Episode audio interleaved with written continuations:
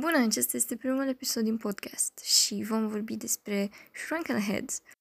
Obiceiul de a micșora capete provine din regiunea de nord-vest a junglei amazoniene, cu scopul de a împiedica sufletul persoanei de se răzbuna. Ca un fel de capcană, dacă îi putem spune așa. Pielea se jupoaie și se face ca un fel de sac, care se umple ulterior cu sare și pământ. Fața se dă cu cenușă, iar buzele și ochii se cos. Până și nasul se acoperă, în general cu nos. Aceste capete se micșorează datorită sării care absorbe pielea, dar ce este cu adevărat fascinant la ele este că, în ciuda ciudățeniei, acestea au ajuns să servească drept suveniruri pentru europeni și persoane din nordul Africii fascinate de idee. Ba chiar în anii 30 se vindeau între 25 și 330 de dolari.